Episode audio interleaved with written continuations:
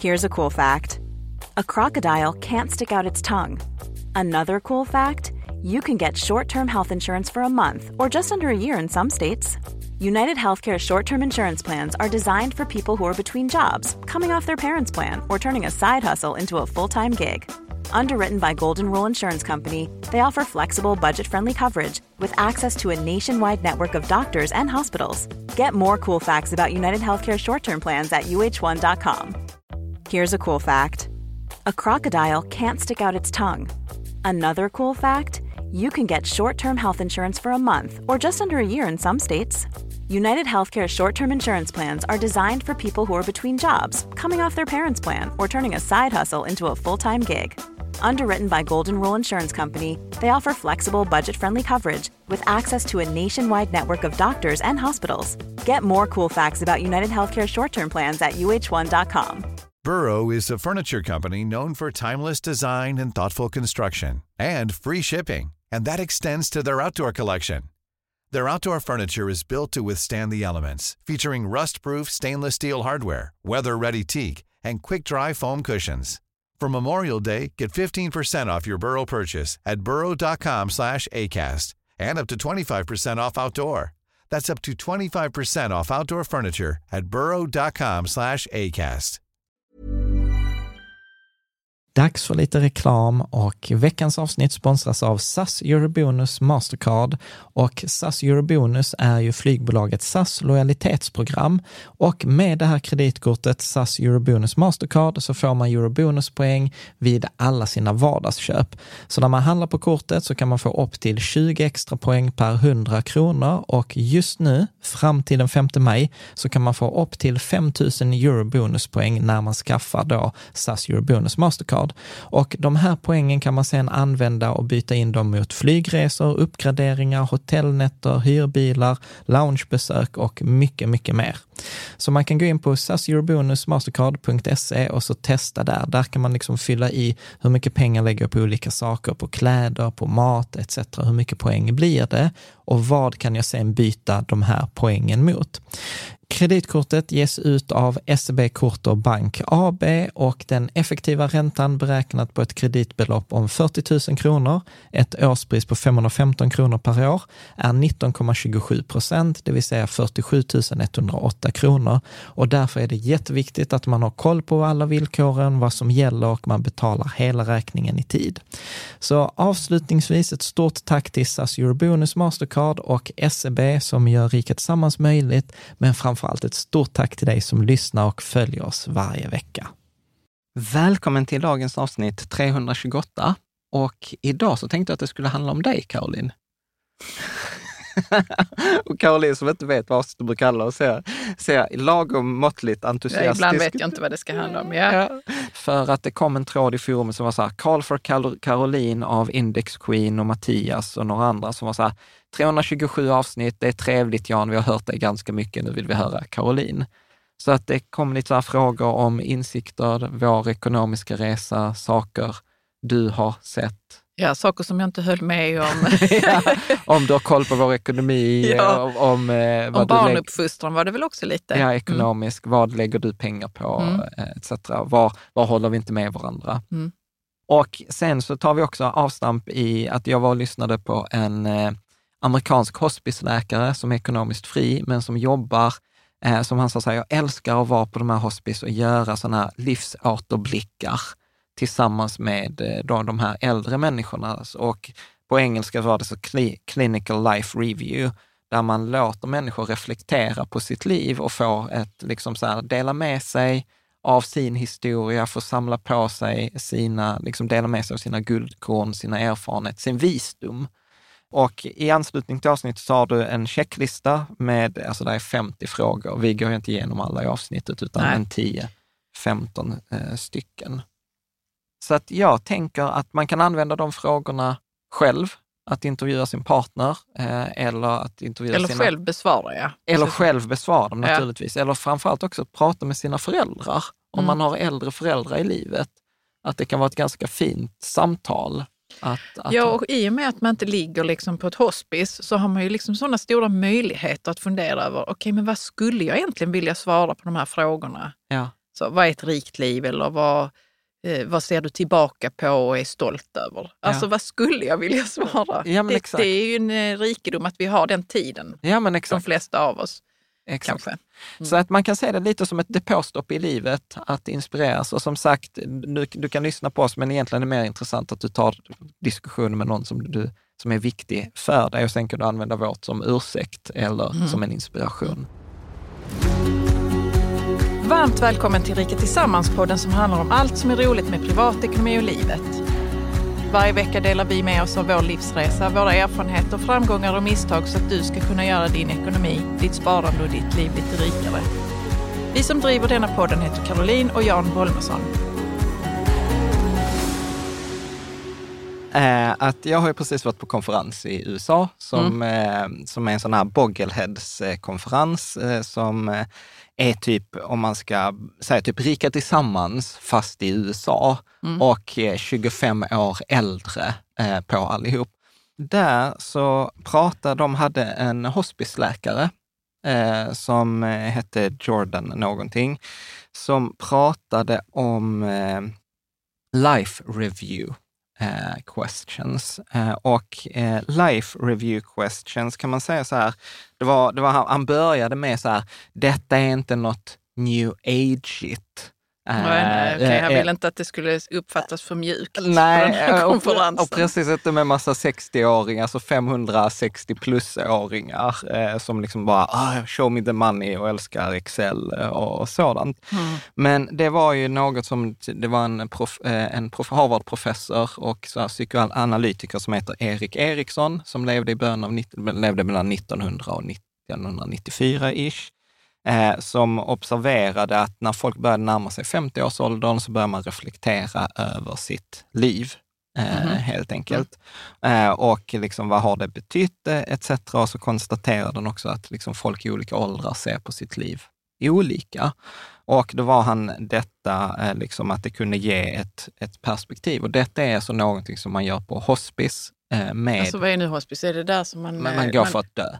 Ja, man, man ligger där när man är obotligt sjuk till exempel. Ja. Och han Mm. den här, eh, det var roligt, den här läkaren, han var ju så här eh, ekonomiskt fri, Mm. men han jobbade ändå två, tre dagar på hospice för att han upplevde att det gav honom så mycket. Mm. Och, och han, Erik Eriksson, eh, då, liksom det jobbet togs över av en annan läkare som heter Robert Butler och han då eh, konstaterade detta som kallas för clinical life review.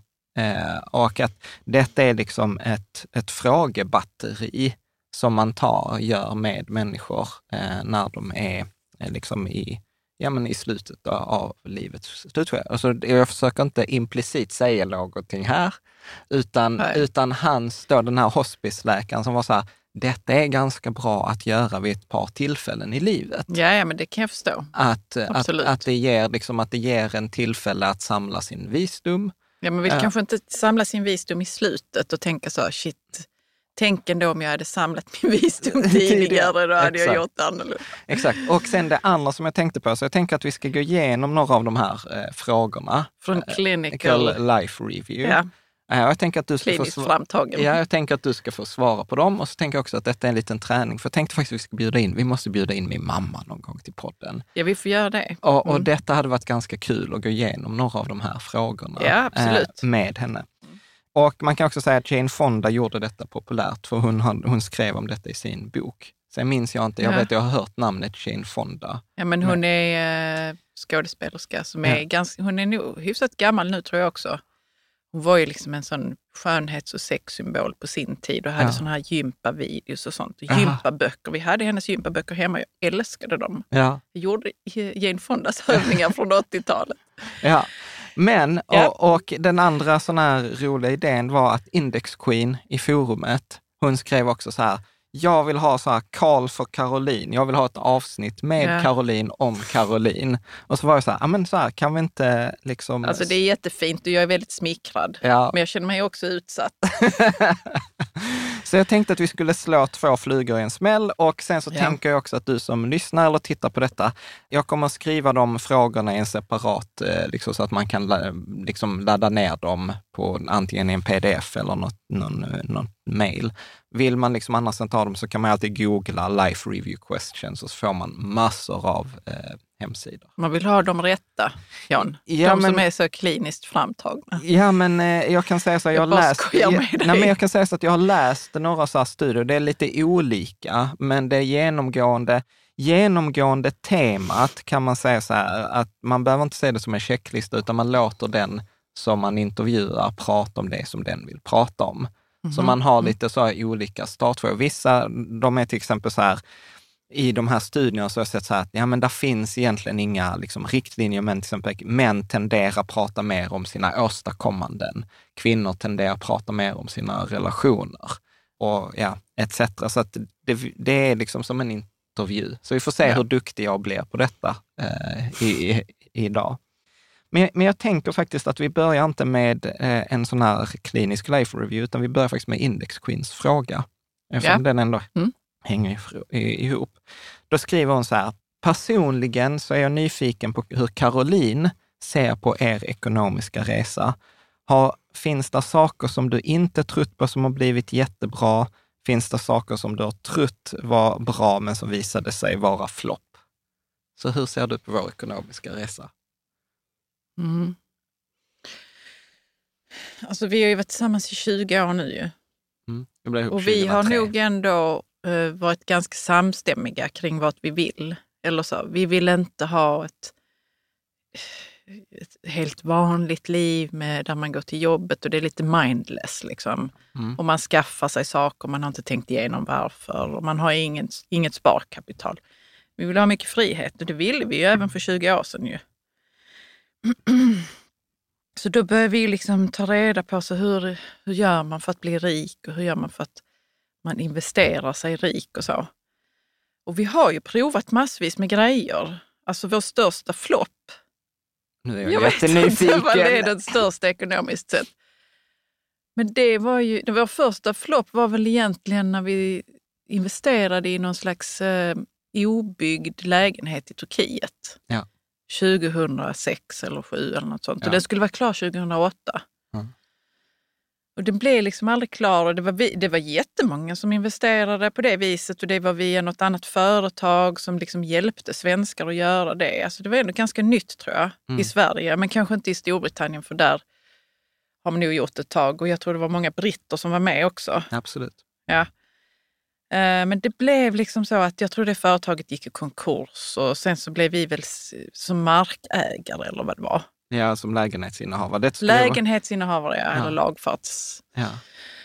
Så blev vi stämda då av turkiska staten. Vi fick liksom bara något brev hem från svenska, svenska UD. justitiedepartementet. Just, svenska, ja, justitie, ja. Men ja, så det var ju jävligt länge som det höll på med olika advokater som skulle liksom samla alla investerare och så. Mm. Och då ska man säga så här att det var ju förlopp, vi lånade 300 000 ja, för att investera i, i detta. Ja, och jag kan liksom titta tillbaka och tänka så, ja men vi försökte vårt bästa. Ja. Och vi visste ju ingenting. Mm. Och jag är glad att kunna berätta här, så nej, alltså det finns ju vissa saker som kanske tenderar att inte funka. Eh, men sen har vi väl... vi har ju spelat ett spel också som jag tycker jättemycket om.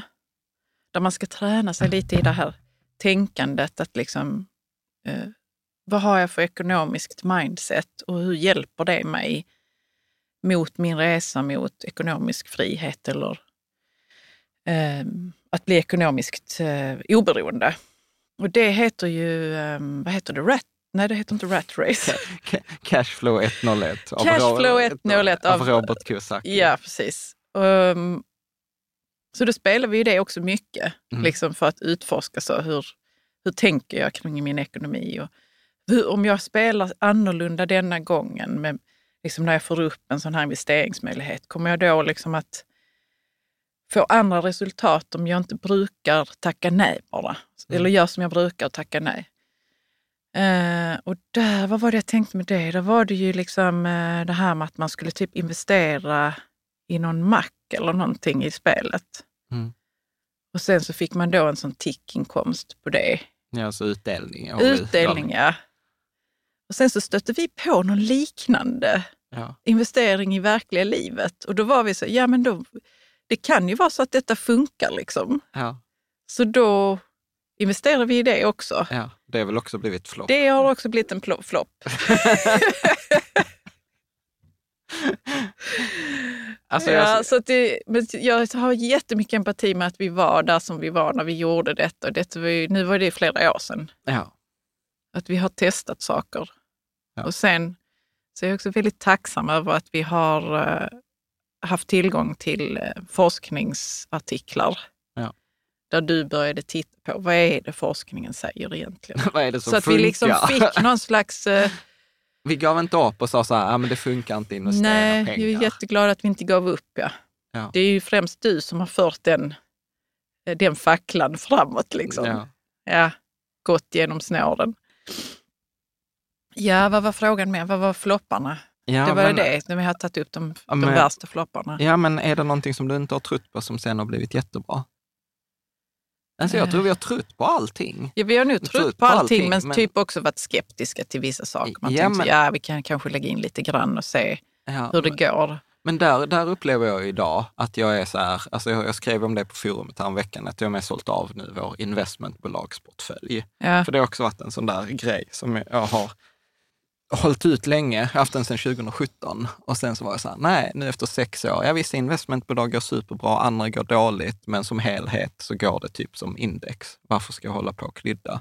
Så att jag är ju mer eller mindre nu att det börjar ju mer och mer bli rent. Du ackumulerar ju år av erfarenhet så du kan Ja. säga så, nej men det är inte bättre än index. Ja.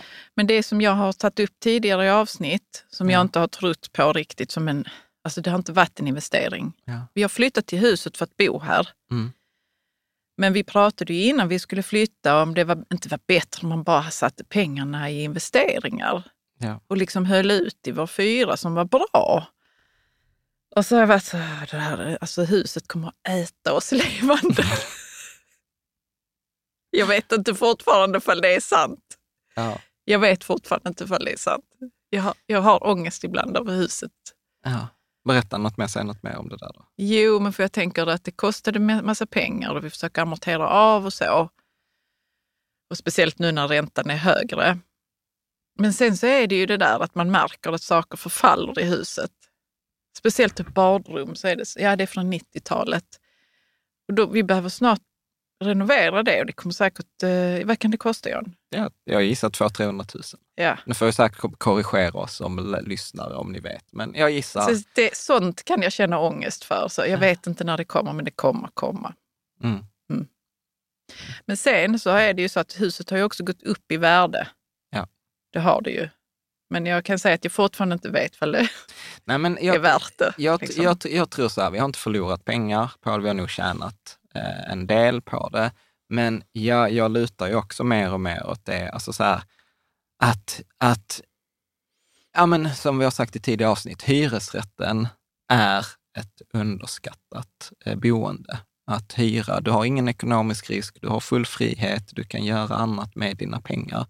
För även, alltså det är ändå så här, vi har ändå ett par miljoner som är låsta i huset, Mm. som ger en 4 procents avkastning. Och vi såg ju till exempel, vi hade, ju kommer du att vi hade ett vad med eh, KL-grabbarna, Andreas och Henrik? Ja, jag minns det väl. Ja. Ja. Ja.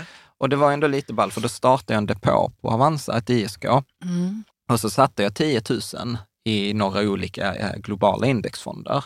Och detta var eh, 18 februari 2018. Och det vadet gick ut nu i år. Mm. Men det intressanta var att alla de eh, indexfonderna, globala indexfonder, har dubblats i värde på de fem åren.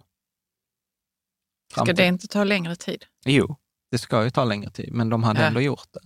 Ja, Eh, vad spännande. Vadet var ju att, att aktiva förvaltare Ja, inte skulle, precis, skulle, skulle, precis, deras, deras aktivt förvaltade fond, så hur den skulle gå mot Länsförsäkringar Global, en indexfond. Vi vann det, det vadet. Men mycket liten då, eller ja, Ja, men man- siffermässigt. Ja, liksom. men det, det var inte så, liksom det viktiga här var att liksom pengarna dubblas. Så jag skulle säga så här, om, om jag får skjuta in i, i ditt avsnitt, Ja. så det som förvånat mig är ju att nu när vi har gjort detta, hållit oss till de här indexfonderna och hållit, liksom gjort rätt i flera år, så börjar man se resultat, till exempel som din tjänstepension, Caroline.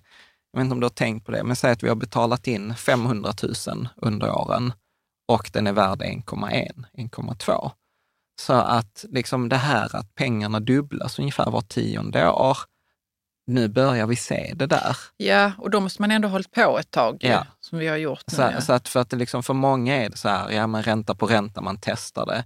Men det är en annan grej att se det. Alltså du vet, testa det, ja det kan man göra, men det tar ju jo, men jag tag menar liksom, så här, innan man märker så, ja det funkade. Ja, typ. ja okej, okay, du menar på ränteräknaren. Ja, man, man, mm. man, man, liksom, man hör talas om det, men Jo, men på, där är det ändå, om jag, om jag förstår dig rätt, när man testar det på ränta på ränta-räknaren så kan man säga så, ja det kommer bli så, jag säger så mycket pengar, men det är typ som man nästan inte tror på Exakt. det. Exakt, och det är det jag menar, att när man ja. loggar in nu till exempel på de här, om man har den här historiken på sitt Avanza-konto, till exempel sedan 2014 eller 2015 eller så här, ja men då börjar man säga, fan det verkar ju stämma. Och det är därför jag också nu börjar bli så här, varför ska jag hålla på och mecka med massa annat? Men mm. det ska inte handla om mig idag. Eh, Index Queen, vilket råd skulle du ge till andra som är i samma situation som dig själv? Vilken är situationen egentligen? ja, men eh, så här, nu är du ändå så här 45-ish. Ja. Eh, det är så här snart halvvägs. Så vad, vad, har du, liksom, om du skulle ge bort livsvisdom? Vad har du alltså lärt? är det ekonomisk mm, livs... Ja, eller både. Eller både ja. Man ska definitivt spara pengar och ja. investera dem. Uh, och man kan börja nu ju. Ja. Det är inte för sent för att man är 45 eller 50 eller liksom äldre än det.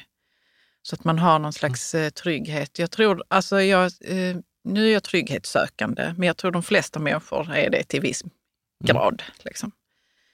Ja, så att man kan göra roliga saker i livet sen också med pengarna när de har liksom ackumulerats lite. Mm. Det känns ju ganska viktigt. Ja. Jag tänker att vi kommer väl att till, så, snar, alltså, så småningom kommer vi kanske få barnbarn. Mm. Så jag vill ändå kunna känna så, vi kan göra saker med dem. Mm. Ja. Vad tänker du då? Ja, men jag... Men resor till exempel, eller så att man kan ta, passa dem och ha julkalas hemma hos oss och sånt. Och så vill jag typ inte vara blind. Ja. Att jag har ju minus åtta ja. på mina ögon. Jag är väldigt närsynt. Eh, och jag börjar se sådana här fläckar och sånt som kommer liksom av att av det synfelet. Ja. Kommer det med andra saker så börjar jag tänka så ja, jag kanske inte kommer att se någonting till slut eller de kanske kommer att försöka korrigera det och det går åt helvete. Så att jag tänker att jag behöver liksom eh, se till min hälsa. Mm. Så. Mm. Alltså både så ögonhälsan men också inre hälsan. För vad jag har förstått så kan alla de här små kärlen i ögonen, de kan må väldigt, väldigt dåligt av att man har en inre ohälsa i kärl, alltså i kärl, mm. hjärt-kärlsystemet. Mm. Alltså sånt går jag och tänker på och jag vet att de flesta gör inte det. Men jag gör det. Ja, jag visste faktiskt inte det. Men, ja. Nej, men har man högt blodsocker till exempel eller högt blodtryck så kan man ju bli blind ja. på ögonen av det. Men jag tänker, för nu blev det väldigt ekonomiskt. Ja, blev det. Eh, men jag tänker så här, du har ändå haft en eh, dröm mm. kring att skriva mm. som jag vet att du också ett tag gav upp på när du var mindre. Eller har jag tolkat det När jag som... var mindre? Ja, Eller när, när jag yngre? Var... När jag var yngre? Ja, alltså att du, jo, att du men den har ju levt sedan jag var så 17. Men sen så har jag också varit väldigt intresserad av naturvetenskap alltid. Mm. Så att det, är ju, det var ett tag för några år sedan som jag ångrade så att jag hade doktorerat. Jag tänkte så det var nog ändå fel väg att gå. Jag kanske skulle gått estetisk linje i, i uh, gymnasiet. Och så pratade jag med någon som sa så, ja fast vet du, Eh, du hade nog inte blivit stimulerad på samma sätt mm. på estetisk linje. Och det vet, det vet man aldrig. Jag mm. kanske hade fått helt andra verktyg att jobba med mitt, kreat, mitt kreativa sidor. Och jag kanske hade jobbat med Netflix nu. Liksom. Mm. mm. Men så tänkte jag så, det är nog inget misstag att jag har doktorerat. Okay. men har, Utan, du något, har du någon eh, tips till någon eller liksom som har någon sån här dröm? Som har en dröm? Ja, ja att, att man får du... aldrig ge upp. Ja. Alltså man får aldrig ge upp. Det är nog det enda tipset. Du vet, jag säger ju det ibland mm. med allt möjligt. så. När saker, saker är jobbiga eller när vi ska till gymmet eller något sånt. Man får aldrig ge upp. Mm. Mm. Det är det enda tipset jag har. Det är du och Jocke Willink. eller David Goggins. ja. Uh, ja. Uh, uh, har du några ekonomiska drömmar?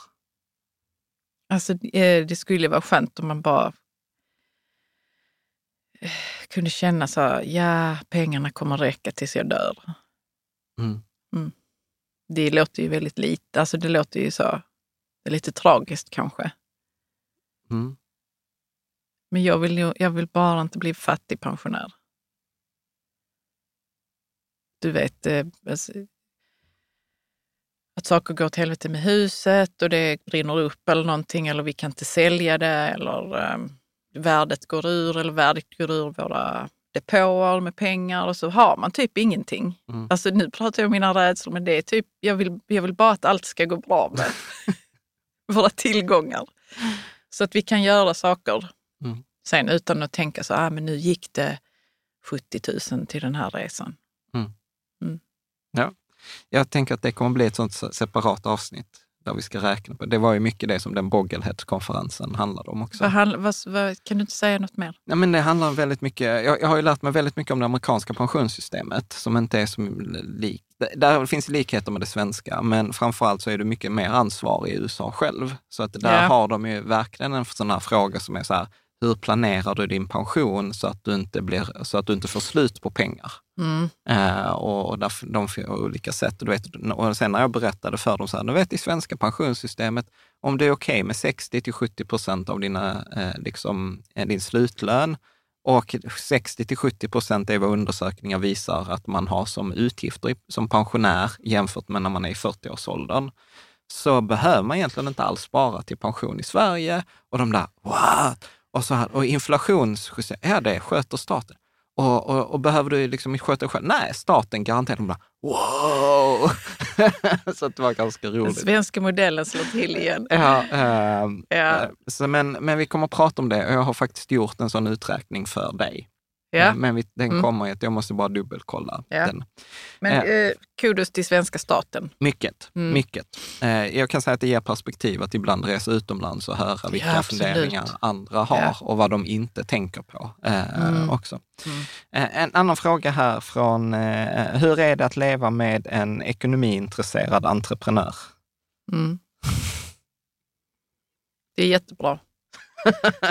också för vi är så olika. Du är ju entreprenör, absolut, och du är sån som inte bryr dig om regler. Och, eller du tycker att regler är en överenskommelse. Jag, jag är så, man följer reglerna och trivs med det. Mm. Um, men entreprenörer är så, de måste liksom tänka annorlunda och göra någonting från ingenting. Och det, jag, jag beundrar dig väldigt mycket för det. Att du gör någonting från ingenting eller från en idé eller att du tänker på ett annat sätt än vad jag gör. Och jag har lärt mig jättemycket av det. Jag tror inte jag är samma person nu som när vi träffades. Mm.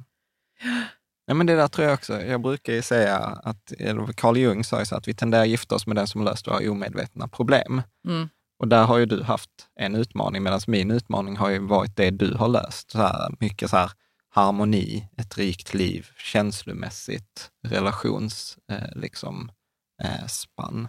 Så att, mm. ja, jag, jag, tror absolut, vi, jag, jag upplever så att vi gör ju varandras liv rikare. Ja, eh, ja men sen så är det väl också så att du anses vara den som är eh, ekonomiintresserad av oss två och det är du. Mm. Så. Men jag hamnar ju ofta i ekonomiprat med andra. Mm, när jag inte är med? Ja, när du inte är med. För att jag är intresserad av vad tjänar folk? Vad gör folk med sina pengar? Hur planerar de? Vad tänker de? Vad har de för utgifter? Vad har de för utgifter som de älskar? vet, sånt. Ja. Däremot är jag inte så intresserad av olika räntor och 4,38 eller 4,08. Ja. Så tråkigt. Ja. ja, men absolut. Men där, ja. där har ju vi absolut varit lika. Mm. Eh, om vi ska hoppa till en sån här eh, klinisk eh, life review question, mm. eh, så kan vi fortsätta mm. sen här på frågor från frågor. Det kanske inte blir så mycket kliniska life review Nej. question. Mm. Men det var första så här, eh, när har du, eh, alltså jag tar den på, på engelska så får vi, jag har inte översatt. When have you been faced with a fork in the road? Så när i livet? Fork, det är när det grenar sig. Ja. Alltså är det sån, ja, när, när man måste ta beslut, ja. livsomvälvande beslut. Ja. Oh, men det var ju när jag skulle doktorera så hade jag sökt lite olika tjänster och jag var till och med i England, i Coventry, på Warwick University och var på arbetsintervju och sen så hade jag då åkt hem och sen så fick jag då en, en doktorandtjänst i Sverige inom diabetes och jag har liksom så 80 högskolepoäng mikrobiologi. Mm. Det är inte diabetes. det är så eh, bakterier och eh, vilka bakterier finns i grottor och sånt. Det är sånt tyckte jag var skoj. Så att jag fick liksom... Samtidigt som jag fick den här tjänsten Warwick University och fick en i Sverige. Så var, ja, alltså du vet, det var så förvirrande att ta beslut för det var typ inte ens det mitt intresse mm. att jobba med diabetes. Men så tog jag den ändå. För jag fick ändå en god känsla. Liksom. Ja. Så det var väl en sån ja. fork in the road. Ja, har mm. varit någon annan? Ja, sånt måste man tänka igenom lite innan det var en helt, det var en helt uppenbar med jobbet. Alltså jag kunde ju hamnat i England och varit där i fem år. Liksom. Mm. Men eh, jag kan inte komma på någonting nu. Kan du komma på något som har varit som fork in the road för mig?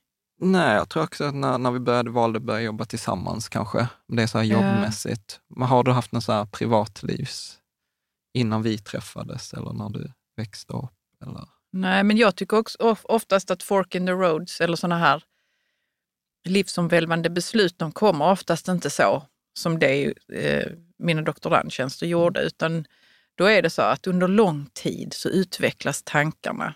Mm. Ja. Som när jag doktorerade och satt inne på föreläsningar och kände så, jag pallar inte med detta. Eh, de presenterar skitdåligt. Och jag var ju lika dålig på att presentera, men jag förstod att andra var skitkassa. Ja, ja, du, så då har... tog jag ju beslut efterhand att jag vill inte fortsätta inom forskningen. Jag är ändå inte superduktig på det. Mm. Eh, så jag ska jobba med folk eh, och lära dem presentera. Och så kunde jag typ ingenting själv. Ja. Det är ju också sån fork in the road, men den utvecklades under lång tid. Liksom. Absolut. Jag kan ju säga mm. så här att Karo var, vi var ju på den här Jordan Peterson föreläsningen. Karo lyssnade i 15 minuter och sen var så här, jag gick detta var så dåligt. Och det var inte ens budskapet, utan det var presentations var presentationen som var mycket, mycket dåliga. Ja, nu kommer vi säkert få så här kritik här. Ja, men, vi, ge men... oss all kritik ni vill. Jag vet inte ifall Jordan Peterson har någonting att säga, men på den föreläsningen på Malmö Arena så var det inte mycket som kom ut som var någonting som jag kände att jag kunde ta med mig, i, varken i formatet eller liksom innehållet. innehållet. Ja. Jag mm. tycker, jag tycker hans böcker är bra, men då, där Jag tror han har ju jobbat ja, in, alltså fått där, hjälp med innehållet. kudos till eh, redaktören för hans böcker. Alltså det, sen har jag fattat, för vi var ju där med kompisar som var så här, men det är ju så här han är, vad förväntade ni? Och jag bara, okej, okay, det var jag men som Jag läste en recension på honom sen ja. i Sydsvenskan. Ja. Och, och rubriken var att det var sömnigt ja. från krigaren. Ja. Jag tänkte så, ja, det var exakt det som det var. Ja. Men det är också för jag har jättemycket, i, jättemycket åsikter om hur folk framför sina budskap. Ja. Mm. Bra, vi kan ta en sån här klinisk review. Mm. Mm. Eh, har, eh, har sättet du ser på livet och andra människor förändrats över tid? Jag vet inte egentligen. Jag försöker nu aktivt att ha, ha en, ett gott eh, en god inställning till människor att, och tro på dem och vara eh, och tillitsfull. Men jag har jättestora problem med tilliten, det har jag. Men jag jobbar ju på att ha tillit. Mm. Så det är en sån eh, följetong i mitt liv. Med hur jag ser och bemöter andra människor. Mm. Mm. Är det något mer du vill säga om det eller ska vi ta en annan fråga? Vad var frågan nu igen? Hur, eh, Alltså frågan är, has the jag way... Jag blir helt så snurrig nu, för det är förmodligen en jobbig fråga för mig. Ja, has the way you look at life and people changed over time? Ja, jag tror att det håller på att förändras. Ja. Det är någonting som håller på att förändras nu. Jag lånade också en bok som jag känner så, att den, den här kommer nog att förändra för mig. Och det var av Adam Grant som heter Give and Take eller någonting sånt där. Mm. Som jag ska läsa. Och vi har ju läst en bok av honom Eh, Adam Grant. Kommer du ihåg den med Mount Stupid? Nej, ja, men jag minns inte vad den heter. Ja, som var jätte, jättebra om hur man skulle tänka efter två gånger. Liksom. Mm. Så jag tror att denna give and take, alltså att han menar att man ska ge mer än man tar, mm. att den kommer förändra ytterligare för mig. Eftersom jag är på det spåret att man ska liksom vara vänlig mm. eh, det första man är. Liksom. Ja, jag upplever också så att du har ju enklare för, för det nu. Alltså du har ju inte så många vänner om man ska säga så. Men du, Alltså missförstå mig, du fattar ja, vad jag säg, menar. Säg något mer om det. Ja. Men du har ju nära vänner. Liksom. Och, och, och sen har det är du... också för att jag är skitdålig på att liksom hantera andra människor och deras olikhet från mig själv. Och så. Ja, men du, du har ju blivit mycket bättre på det på sistone. Jag vet senaste, inte, jag. jo, Hur menar du att jag har blivit bättre på det? jo, men jag upplever så här, du håller ju kvar, alltså så här, du har till exempel relation med Lotta och sånt som är en av dina nära vänner. Ja, men hon är som jag, så det går bra. Nej, hon är inte som jag. Men det, det är väldigt, jag känner sån beundran för människor som har en jättetolerans kring, va, kring andra människor runt omkring dem. Att de kan vara kompisar med, med folk som har så 16 katter och jättestökigt hemma. Mm. Men jag gillar personen. Det gör inget att det är så. Vi ses ändå aldrig hemma hos honom eller henne. Eller någon som har spelberoende och sånt. Man är ändå vänner. Alltså, du vet, jag hade fått så jävla ångest av de sakerna. Ja. Ja, nu tog jag upp sådana extremexempel, men det är väldigt svårt för mig att, att eh, tolerera eh, märkliga beteenden. Och som jag också själv har, men det är för att jag tror att det är för att jag har sett det hemma när jag växte upp. Märkliga, märkliga beteenden. Och jag har stämplat det som konstigt, det är sjukt, eh, vi, ska inte, vi ska bort från den personen. Mm. Mm. Ja, men det är väl också jättefint, eh, den insikten att du behöver inte göra samma sak som du gjorde när du var liten. För du Nej. var ju så här, du flydde ju lite hemifrån. Ja, absolut. Eh, liksom. Jo, för det var ju dysfunktionellt och konstigt. Min mamma är förmodligen åt narcissisthållet och då blir man ju, alltså det blir sjukt då på något vis. Och sen så efter det så har jag ju väldigt svårt Mm. för att, att, att förstå andra människor för det är så direkt blir jag så, mm, nej, jag får ångest av det. Ja. Så ja, därför har jag inte så många vänner, nej. Men jag känner också så, jag gillar dem som jag har. ja, absolut. absolut. Eh, nej, det var inget... Vad det var det nu, var var vi någonstans? Ja, om vill vara på den här kliniska life Ja, reviewen. jag hade annan syn på människor. Ja. Mm. Så här, vilka risker har du tagit? Ja, Ah, man, jag vet inte. Vad är det för någon fråga? Ja, jag vet inte, jag, jag tog en här. Jo, men när, man, när jag tog jobbet i Sverige på, eh, och, som eh, doktorand, Mm. diabetesenheten, så var det ju en risk. Det hade varit också en risk att åka till England. Jag vet inte. Alltså, Ja, du tog en risk också när du valde att vi skulle jobba tillsammans. Så inte, Ja, det var en risk, och Där absolut. hade, vi, ju- där hade vi ju också en sån här, att jag var ju nästan arg på dig efter att du var så här, nej nu har jag doktorerat och jag såg framför mig att du skulle börja jobba på Novo Nordisk, eh, ingå i deras aktieprogram som säkert hade varit superlönsamt i, idag och liksom så Ja, att vi skulle gud, köpa, ja. köpa hus. Och sen var det så, nej jag vill göra något annat. Och jag bara så, what the fuck, liksom. Det var, det var ju så här, eh, ja det var ju jobbigt ett tag. det där. var en risk att starta eget företag, det var Ja. det. Och jag hade ju typ inga kunder och det var ingen som förstod vad en forskningskommunikatör var för någonting. För det var en sån ökenvandring verkligen. Det var en jättestor risk. Ja, Det var det ju. ja. Men när man, är- när man eh, är åt, när man lär sig av en annan entreprenör så är man så nej men det kommer gå skitbra. Och då gör det det också. Och så här måste jag ändå berätta. Man måste vara lite gränslös bara. Ja, och detta, detta måste jag ändå säga så att detta är ändå så här, en sån egenskap som inte så många känner till. Du är ju väldigt projektig i ditt liv. Projekt. Ja. Ja. Jag vet att du inte gillar detta, att jag säger detta, men du Nej. har ju sådana olika projekt. Så här, men nu tycker jag att detta är roligt. Så till exempel nu tycker du scouterna är roligt och du Ja. tyckt ett tag. Mm. Men jag är så här, ah, undrar hur länge det, det håller. För att du har ju haft så här, åh, forskningskommunikation är roligt, nu vill jag göra detta. Och, och så är det så här, och här är Caroline helt fantastisk, för då är det så här, det tog mig många år innan jag kunde fakturera 30 000 för en föreläsning. Innan jag både hade självförtroendet och, och liksom kunderna som var villiga att betala för att liksom hålla till exempel en inspirationsföreläsning om ekonomi etc. Din första föreläsning du håller är på Ikea för typ 30 Nej, det var inte den första. Men ja, men det gör- var typ. Det var typ. Det var, det var, det, du hade inte hållit mer än fem föreläsningar vid det Nej, det tillfället. kanske jag inte hade. Nej.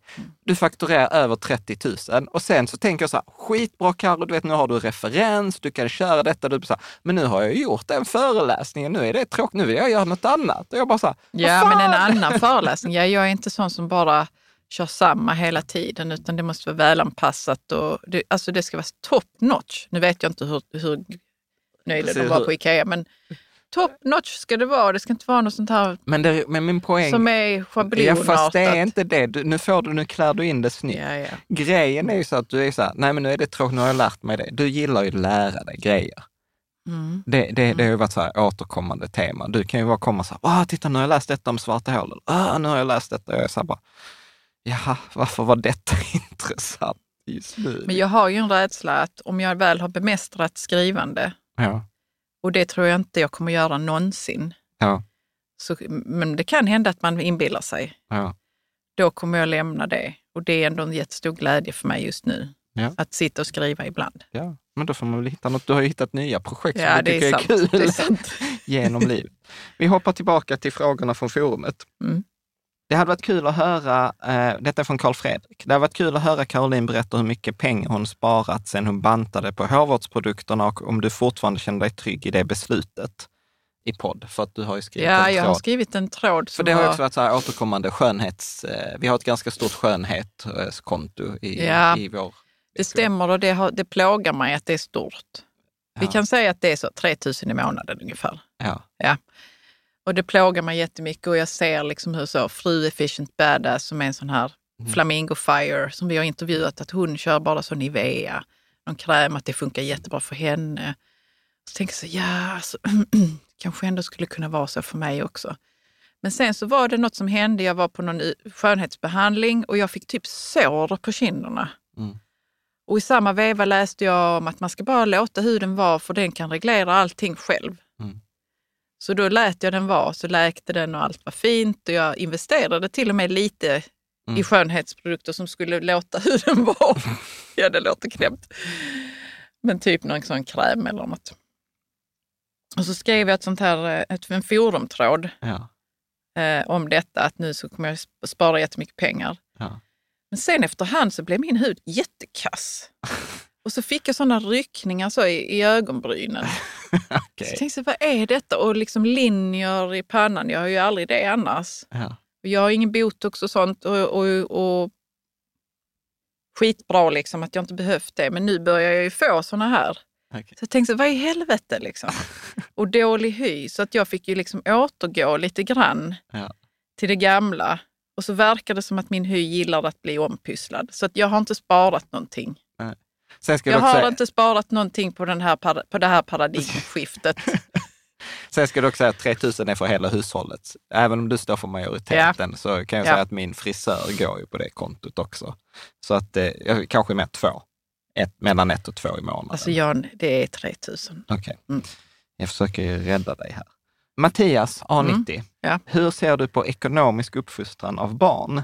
Hur mycket ekonomi ska man prata med barn och hur involverade införstående ska de få vara? Detta har jag en Ja. kommentar på sen. Men Ja, det, ty- ja, det är en jättespännande fråga och jag funderar mycket på det och häromdagen så satt vi väl, för det var innan Jordan Peterson skulle gå på, satt vi där skitlänge och väntade. Så sa jag så, Jan, ser du nu att Freja, vår 12-åring, är väldigt naturvetenskapligt intresserad? Och det har hon förmodligen fått för att vi har läst massa böcker om sådana fantastiska valar och du vet, vulkaner och sånt när hon var liten. Men alltså, nu har du chansen med Elsa som är fem att göra entre- en entreprenör av henne. Vi ser att det, att det förmodligen går. Hon är ju väldigt entreprenörig. Så hon vill tjäna pengar. Hon, hon, när hon spelar spel med dig så vill hon ju liksom klara av saker. Hon är ju hon är annorlunda än vad Freja är. ja. Så sa jag så nu, alltså kan inte du lära henne mer om pengar? Så att vara lite entreprenörig, att vara lite gränslös och bara se möjligheter. Och hjäl- hjälper man någon att lösa det problemet, då kan man tjäna pengar och så. ja. Så att nu har vi, nu har vi väl gjort det, liksom, att jag lägger mig inte i överhuvudtaget vad du betalar henne för om hon diskar lite. Ja. Vilket hon gör bra. Ja, vi hade Då får en, hon en här, tia. si- sidokonversation. Vi har, vi har haft en diskussion så här att Elsa, hon såg det med halloween och så såg hon i någon så på Lekia att man kunde köpa någon så här eh, kackerlacka. Och sen är hon så här fem år, så helt fantastiskt. Pappa, jag vill köpa den och gömma den i din tacos så att den hoppar fram när du äter. Bara, Okej, tack för att du berättade i förväg. Den är radiostyrd. Ja, men, men och så var det så här, men då får man hjälpa till och, och så här. Och så sa jag så här, ja men då kan jag diska. Och sen kom du som bara, ja men du ska inte få betalt för diska, sånt gör vi i hushållet. Jag bara, ja, jag håller helt med dig att man ska inte få betalt för sånt som förväntas att man plockar Ja. undan efter sig. Ja. Men så sa jag så här, hon är fem år, det är hennes första förslag. Låt oss ge henne någon slack i att hon kan få Ja, betalt och sen har för. jag då släppt kontrollen där och Ja. tänkt så, ja men alltså, fan det kan bli bra alltså. Ja. Så Ja, du får du lära upp henne. Ja, men, se, men hur involverad och sånt, hur tycker du är så här, barn, om vi tar och tittar på Freja och sånt? Mm. Fundera så kan jag göra ett utvik. Ja, men för att man kan ju liksom involvera dem i hela hushållsekonomin ifall man vill och säga Mm. så, titta här, det här är, är vad elen kostar nu och det är ju jätteskönt att ha det varmt hemma, eller hur? Mm. Och, men de har, jag tror inte de har någon, någon fattning än, liksom, men jag, hur, hur mycket pengar det rör sig om. Eller, eller Mm. förstår du vad jag menar? Jag har Ja. inte löst den knuten. Mm. För Freja vill ju förstå Mm. sådana saker. jag, jag tänker så här, nu ska vi inte göra detta något avsnitt om barn, men jag tänker så här. Ett, jag, jag tycker att man ska vara transparent. Alltså när vi var på den här Boggerhead-konferensen så var hon Michelle Singletary där. Hon skriver i Washington Post, eh, skriver en privatekonomikolumn. Så jag pratade lite med henne och lyssnade på hennes föredrag. Hon hade med sin familj och hon har två döttrar som är 28 och 23. Eh, och man kan läsa här för någon vecka sedan i Washington Post om hennes reflektion på den här Boggerheads-konferensen. Och där fick hon supermycket applåder eh, och sånt för att eh, de liksom så här, "Åh, vi har lärt våra barn vara ekonomiska och de bor hemma. eh, Du vet, och de har en jättegammal bil och de kommer kunna gå ut nu skolan utan lån och sånt. Men vi har inte berättat för dem hur mycket pengar de har. Och, eller för, nej. ja. Och jag vet inte, och det skavde som tusan för mig. Alltså, nej men, alltså de är 28 år och ni har inte berättat för dem hur hushållets, familjens ekonomi ser ut. Varför? Så att jag tror mycket mer på att vara transparent, men göra det väldigt tydligt för barnen. Så här, du behöver inte, jo detta är Nej, mitt det är ansvar. vårt ansvar. det är ja, mitt precis. ansvar. Så här ser, ser För det de ut. ska ju inte få information som gör dem oroliga Nej. eller ångestfyllda. Nej, så, jag, så att jag tycker att de Mm. absolut ska vara involverade, men man, man ska vara väldigt tydlig med vad som är mitt ansvar och vad som är deras ansvar. Som med Freja till exempel, jag har ju varit ganska tydlig med, liksom, okay, hon, har, hon har ju fått tillgång till sitt Avanza-konto Mm. och, och hon har sin, sitt eget ungdomskonto. Och sen till exempel så var vi, var firade igår eh, och käkade sushi. Och då frågade jag henne efteråt så här, så vet du vad det kostade? Trots att jag betalade. Och sen så, så sa jag till henne väldigt tydligt, det är inte för att du ska vara tacksam eller för att du ska någon sån här, utan det är bara att jag vill att du ska veta ungefär, så vad kostade den Mm. här middagen? Och hon gissade nästan rätt. Mm. Eh, och sådant. Så att, ja, jag tycker att de ska vara mycket involverade och sen att man får ta det på den nivån där de är. Ja, Att mycket Absolut. om bar, ekonomisk barnuppfostran handlar om att fånga, fånga inlärningstillfället när det är där. Och det kan vara många gånger så här två, tre minuter. Alltså du vet som Freja frågar men pappa hur funkar det där med aktier egentligen? Ja, ja, då hade precis. jag två minuter Ja, förklara. två minuter i bilen. Ja. Ja, och förklara så här, ja, men att aktier och räntor är ett sätt att dela risk och att Mm. det är ett jättegammalt sätt ändå. Försökte göra det intressant med. Men jag kan berätta hur det var när jag växte upp, för vi pratade ju aldrig om pengar i princip, mer än att det var en brist. Ja. Så när jag väl började tjäna pengar på typ sommarjobb eller någonting, när jag städade hos gamlingar, ursäkta uttrycket, Mm. äldre människor, då, då skulle jag ge bort allt liksom, Mm. till hushållet. Men jag visste ju inte hur stor del av det som jag tog med mig från mitt svartjobb Mm. som, var, som täckte någonting överhuvudtaget. Alltså jag hade ingen koll Mm. på, på utgifterna i, i eh, hemmet. Och eh, min mamma var ganska så att allting, eh, allting kostar detta, inget hotell och sådana saker. Det kommer jag ju inte säga till mina barn någonsin. Detta är inget hotell. Detta är inget hotell, det kommer jag aldrig, aldrig någonsin att säga till mina barn. Mm. Eller du måste betala hem allt du tjänar. Nej. Nej, jag tror Never. absolut... Nej, jag alltså tror, det kan jag, jag säga så. Och absolut, detta säger jag med, med dömande röst. Aldrig någonsin. Jag tror i och för sig, om- detta får vi ta en konversation sen när det blir aktuellt. Jag tycker de ska betala hem, men jag kan mycket Men väl... inte allt de tjänar. Nej, Nej, definitivt för det inte. fick jag göra, den Ja. lilla hundralappen det var. Ja. Och sen kan jag mycket väl tänka mig att man sparar det åt dem. Eller Ja, whatever. kan man göra. Men, men att de lär sig, i alla fall. Men där var också någon som gav tips här från, nu är eh, vår äldsta är ju 12, så där har jag ju tänkt så här att men nästa steg för henne blev vid 15, att då får hon ta en större ansvar. Eh, liksom. Ja. Bra. Ja, men vi har varit inne på denna. Återigen, Mattias A90. Vad hade Caroline själv velat få med sig ekonomisk kunskap som barn till ung vuxen? Vad vill du föra vidare till, det, till, till In the market for investment-worthy bags, watches and fine jewelry, Rebag is the answer. Rebag is a luxury resale platform where each piece is carefully inspected by experts to ensure quality and authenticity. Use Rebag to buy and sell finds from the world's top brands, including Louis Vuitton, Chanel, and Cartier. Head to Rebag.com to get 5% off your first purchase with code REBAGNEW. Shop today at Rebag.com. That's R E B A G.com. And use promo code REBAGNEW for 5% off your first purchase. Hiring for your small business? If you're not looking for professionals on LinkedIn, you're looking in the wrong place. That's like looking for your car keys in a fish tank. LinkedIn helps you hire professionals you can't find anywhere else, even those who aren't actively searching for a new job but might be open to the perfect role. In a given month, over 70% of LinkedIn users don't even visit other leading job sites. So start looking in the right place. With LinkedIn, you can hire professionals like a professional. Post your free job on linkedin.com slash people today. Burrow's furniture is built for the way you live. From ensuring easy assembly and disassembly to honoring highly requested new colors for their award-winning seating, they always have their customers in mind. Their modular seating is made out of durable materials to last and grow with you. And with Burrow, you always get fast, free shipping. Get up to 60% off during Burrow's Memorial Day sale at burrow.com slash ACAST. That's burrow.com slash ACAST. burrow.com slash ACAST. Nej, men det är nog lite det som vi har varit inne på, att man kan eh, bli lite involverad i hushållskassan och förstå, förstå så hur mycket som går åt och vad det, vad det kostar med de här äpplena och sådär. Men på ett trevligt sätt så att man sitter och har det trevligt tillsammans när man ja, tittar ett framåtriktat, på det. Framåtriktat, positivt, positivt, inkluderande. Känna så här, du får, du, nu får du koll och det är bara till det godo.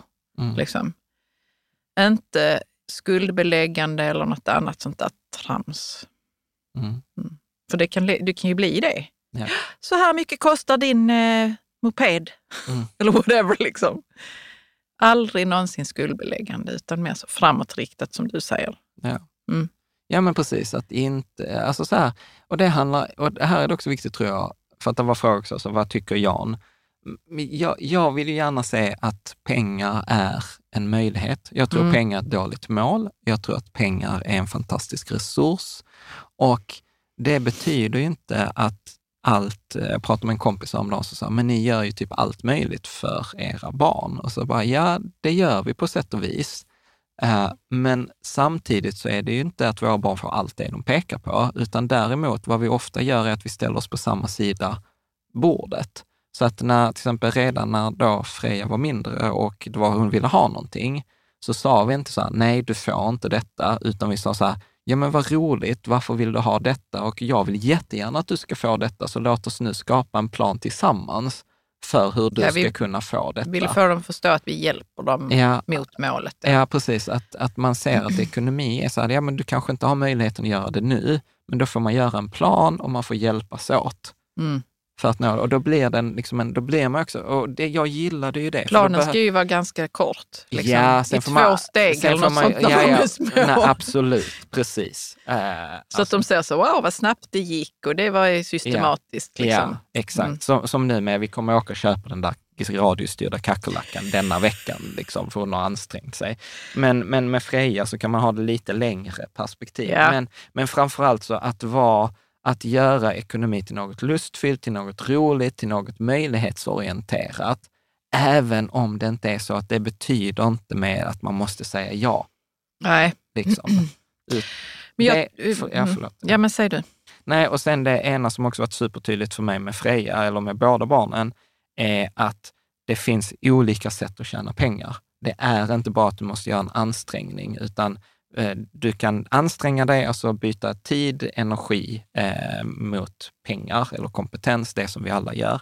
Men du kan även få betalt för att identifiera problem.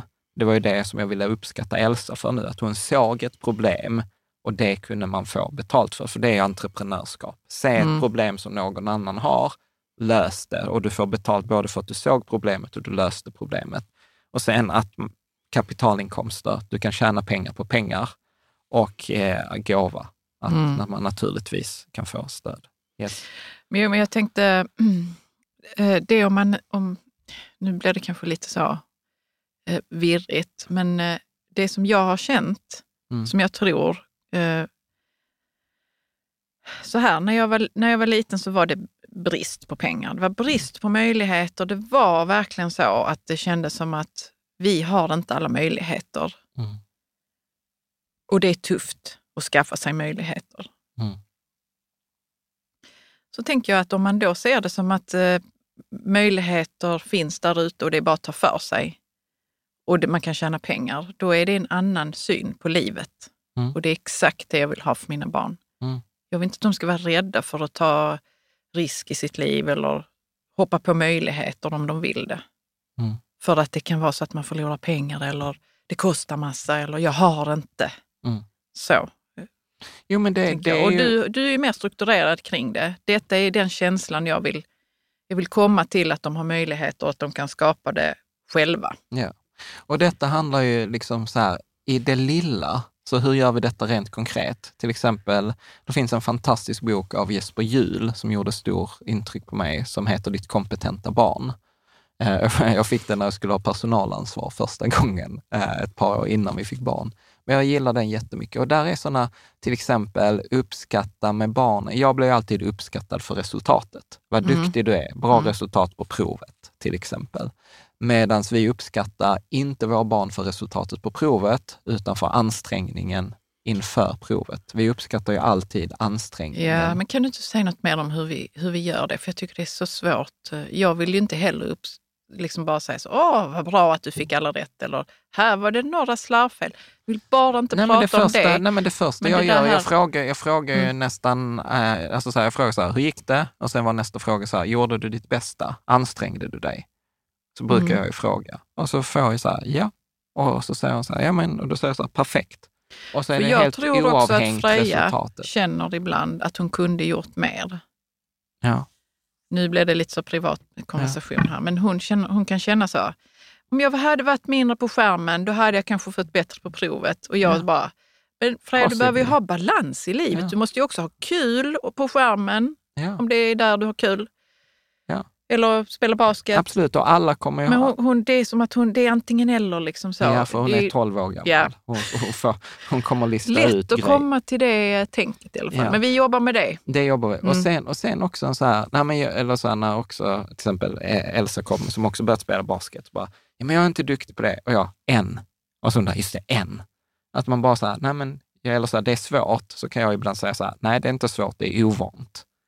Så att man implicit säger så här, nej det är inte svårt, du har bara inte tränat. Eller så här, nej du är bara inte duktig på det än. Mm. Och detta funkar för vuxna också. Detta, och då måste man ju ta beslut om man vill bli duktig Exakt. på någonting. Och, och det, det kanske säger... man inte vill egentligen, utan ja. det men det är alltid den här att man ska vara duktig på allting, eller hur? Nej, ja, fast det är inte det som poäng. Poängen för mig är så att implicit så säger jag, alltså du kan bli duktig på detta om du vill. Nej, du är inte duktig på detta än. Istället för att säga så här, nej, du kan inte detta eller det är svårt. Nej, det är inte svårt, det är ovant. Mm. Liksom. Ja, jag har bara tänkt på det på sistone, att, att äh, vårt ena barn gärna vill vara duktig på allt och så är det så, men ja, men det går inte. Och det går bör, nog inte. Nej, nej, Och där bör man ju liksom precis, och då, då är vi tillbaka på balans. Man får ta göra val liksom. Ja, mm. och då är vi tillbaka på balans, eh, som jag tror för oss handlar mycket också ja, i livet. Men också och... hur vi pratar med dem och säger så, ja om du vill kan du bli duktig Exakt. på det. Det kommer ju bara vara så att man får öva sig och träna och det kan vi hjälpa dig med. Exakt. Men det där om du vill, ja. Ja, så att de kan ta beslutet. Ja. Så att det inte är så att man måste bli duktig på allting och du är ja. inte duktig på det än. Ja. Ja, ja, förstår du vad jag menar? Ja, absolut. Ja, men det handlar inte antingen eller, det är både mm. och. Liksom. Mm, bra. Eh, ska vi ta nästa från, jag tror, Index Queen så här, hur, eh, jag vet att ni har gjort olika beslut. Er investeringshistoria, hur ser din investeringshistoria Min investeringshistoria? Ja, precis. Oh, Den, alltså den, jag vet inte, den, man skulle kunna tro att den är lång, men det är den ju inte så. Min egen investeringshistoria. Jag kommer ihåg att jag skaffade mig sånt här Sparbanken-kort i tonåren någon gång. Mm. Jag, jag, eller, jag kommer inte ihåg ens ihåg när det var, men jag var ju ung ju.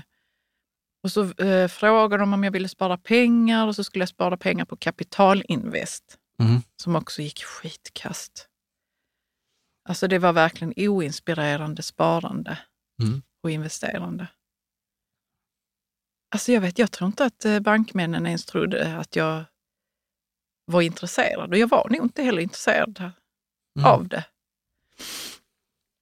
Jag kände som en sån där vuxengrej som man inte är intresserad av när man mm. är tonåring.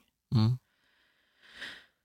Um, och sen när jag var student, uh, alltså det är sagt många år jag hoppar över här, men jag tror inte att jag har sparat särskilt mycket överhuvudtaget. Nej, när vi träffades alltså. hade du inte så mycket. Du Nej, sparade... jag sparade 200 spänn i månaden när vi ja, träffades. Vi, ja, och, sen spar... och då hade jag kanske tusen spänn, jag vet inte. Du hade inte jättemycket pengar? Nej, jag hade inte jättemycket pengar. Um, vad hände sen då? Ja, och sen hade du ett sommarjobb, så tjänade du typ... Så här, jag tjänade 10 000, ja, så, så köpte vi en dator för det. Ja, och du var helt så, jag ska köpa en dator för det. Alltihopa, ja. ja. ja. Och sen så kollade vi på film på den datorn. Men ja, nej, alltså det, den har inte varit särskilt lång innan vi, innan vi träffades ju. Nej. Och vad hände sen? När började vi egentligen Så vi träffades spara? 2003. Då höll jag ju på lite. Mecka. Då hade jag, alltså så här, jag hade, jag började investera 96 som 15-åring eh, i aktier och tjänade massor pengar till 99. Alltså massor pengar. Alltså jag fick ett arv från min pappa när han dog 94 så jag hade, vad hade jag, typ 60 000, jättemycket pengar. Och sen så gick det ner, jag dubblade pengarna 99, 2000. Så du la allt i aktier? Ja, gud. Oh. Jag, jag la till 8 000 Vänta, på en cykel. hur gammal var du då? Ja, typ 16. Skulle... Fick du det för din mamma? Ja, Bara lägga det i aktier? Ja, typ. Och så skulle jag lägga, och så där har jag gjort min största misstag, att jag fick ju förvalta en del av mammas pengar också. Men eh, då la vi dem i hm aktier Men så gick de ju ah, ner och då mm. fick hon ju panik och så tog hon ut dem. Och jag hade inte liksom att hon skulle haft kvar dem. Mm. Men skitsamma, men jag fick ju massa tips då att man skulle ha sådana här Investor, H&M, Trelleborg, Bure etc. Alltså fantastiska aktier om jag hade bara hållit kvar dem. Uh, men, men så förlorade jag, slutade investera där 2000 och sen 2005 så pluggade jag. Vi träffades 2003. 2005 till 2008 så investerade igen och sen kom ju finanskrisen. Men vi hade åtskilda ekonomier ja, då, ja. för vi hade ju vår student... Uh... Ja, Precis, och sen så började jag Lån. jobba på mitt första företag och du doktorerade. Där hade vi inte så mycket och så, så läste vi där man ska börja komma igång och investera. Ja. Och där lånade vi ju typ ett par hundratusen och som vi spred ut på massa kassagrejer. Ja, men och, jag har också ett minne någon gång då att jag ville spara pengar själv. Ja. Så då hade jag sett så Akelius hade något sparkonto Just med någon det. bra ränta. Så satte jag bara in så tusen spänn i månaden. Så här, vid slutet av året hade jag så 11 000 eller 12 000. Ja. Jag var så jävla glad över det. Ja. För att eh, det var inte någon annan som hade gjort det, utan jag hade själv liksom ja. sparat ihop dem. Det, var, det är ju ett tips som man känner så, att man inte har kontroll över sina pengar eller man vet inte ja. hur man sparar. Då ska man göra så. Ja, precis. Spara över ett år. Liksom. Ja. Mm. ja, precis. Och sen, nej men sen, och sen började vi någonstans, jag minns inte så mycket 2008 till 2013, men vi höll ju på med allt möjligt skit. Eh, och där började du doktorera runt 2008, 2009. Mm. Var så? Ja, ja 2006 tror jag. Ja. Mm. Sen var du klar 2011 när vår äldsta föddes. Och där någonstans började vi med indexfonder. För jag minns att 2014 satte jag upp Rikets Sammansportföljen på Shareville. Och Shareville var inte, det var ju första gången man kunde publicera en portfölj offentligt. Mm. Så att där någonstans runt 2010 kom vi in på indexfonder. Men Ja, och sen har det väl varit mer och mer övertygad att it's the shit, um, mm. tänker jag. Mm. Uh, men gjort massa kassagrejer alltså. Bra. Eh, ska vi ta här från eh, Charlotte eller Totta? Jag hade tyckt det var kul att få höra mer om hennes vardagsekonomi.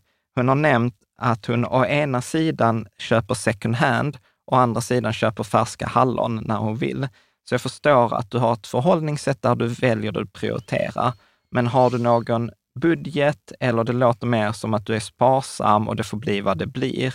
Eller får jag, får jag pusha dig för att använda pengar till det du egentligen eh, uppskattar? Ja, alltså vi handlade ju mycket på Myrorna när jag växte upp och det kan jag fortfarande uppskatta ju. Mm. Nu finns det ju Tradera och Ebay och Sellpy och så. jag gillar bara inte att betala fullt pris för kläder och skor. Alltså mm. det känns som sånt slöseri. Det faller i värde direkt när man går ut från affären. Mm. Alltså jag klarar inte det. Det är om jag ska ha något speciellt och det är inte så ofta. Men eh, hudvården och hårvården, det köper jag nytt så. Mm. Och hallon, när det finns, liksom bredvid ICA för 45 kronor asken och Elsa sitter i, i lådcykeln och äter allihopa så känner jag så här, det är värt det. Mm. Det är värt det. Men eh, alltså jag är nog ganska sparsam på det viset att jag vill lägga pengar på vissa saker men helst inte på andra. Så jag hade inte haft Teslan. Ja, du, du, du kom ju häromdagen också. Du alltså är... Jag gillar att köra Teslan, men jag ogillar att den kostar så mycket pengar. Mm. Och jag hade nog inte haft huset i heller. Nej. Alltså det är vissa saker som, som äter på mig att vi har de kostnaderna. Och sen samtidigt då så vill jag ju ha min hudvård och hårvård för flera tusen kronor i månaden. Så att det är så. Jo, men är det, det är så jobbigt att, att ha en ekonomi där det, det äter på fel ställen. Liksom. Ja, och det är väl sunt. Mm. Det är väl så, inte att det ska så det ska vara, men det är väldigt tydligt för dig vad som, vad som ger energi och vad som inte ger energi. Och jag börjar väl landa där också. Att vi har väl liksom skojat om det i forumet också, att vi är så här ofrivilliga husägare och vi kommer nog inte ha kvar huset resten av livet. Nej. Liksom. Eh, och sen är väl frågan så här, blir det bostadsrätt då eller blir det hyresrätt? Och jag börjar faktiskt nästan luta åt en hyresrätt. Ja, vi, ja, vi får se var det landar. Mm. Det där med att man, man har kostnader mm. som ändå är så, det är härligt med huset. Det är jätteskönt att köra Teslan.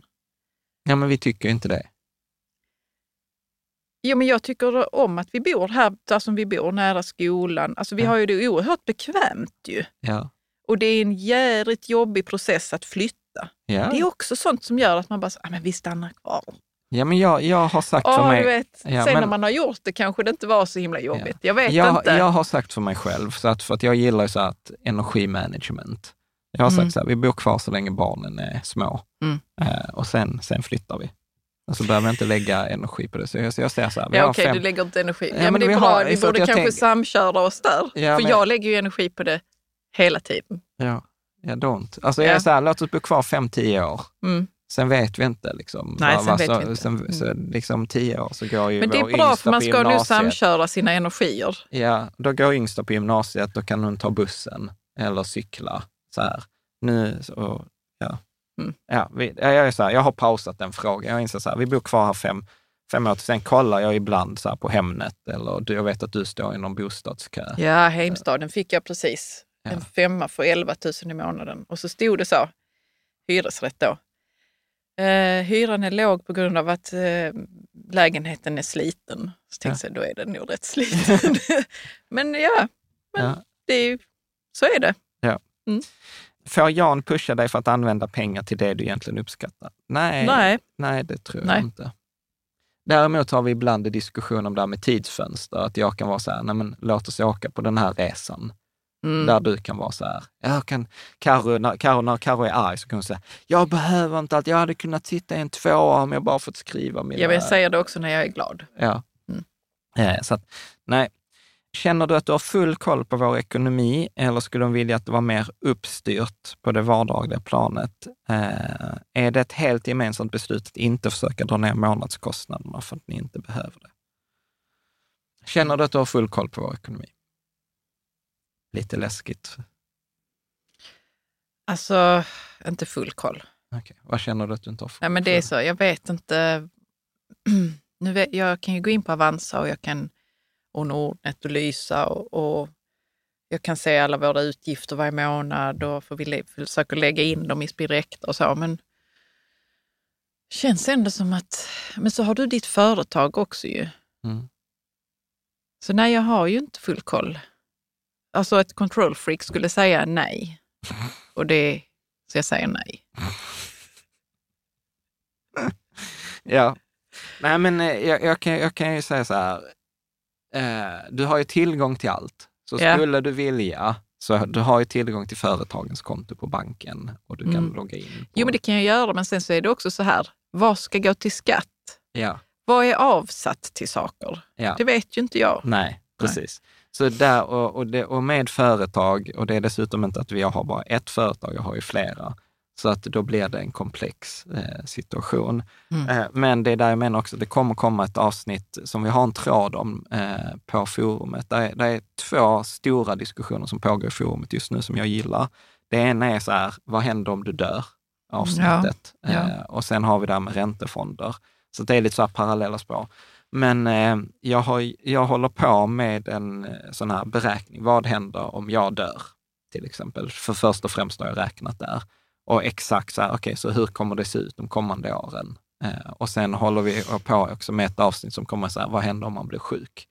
För Ja, det- precis, för det är två helt olika situationer. Ja, och det var Mm. också en av de grejerna jag tog med mig från den här konferensen i USA. För att eh, där var en rådgivare, som, det var mycket finansiella rådgivare som pratade där och så var den en så här, ja men många har tecknat en livförsäkring.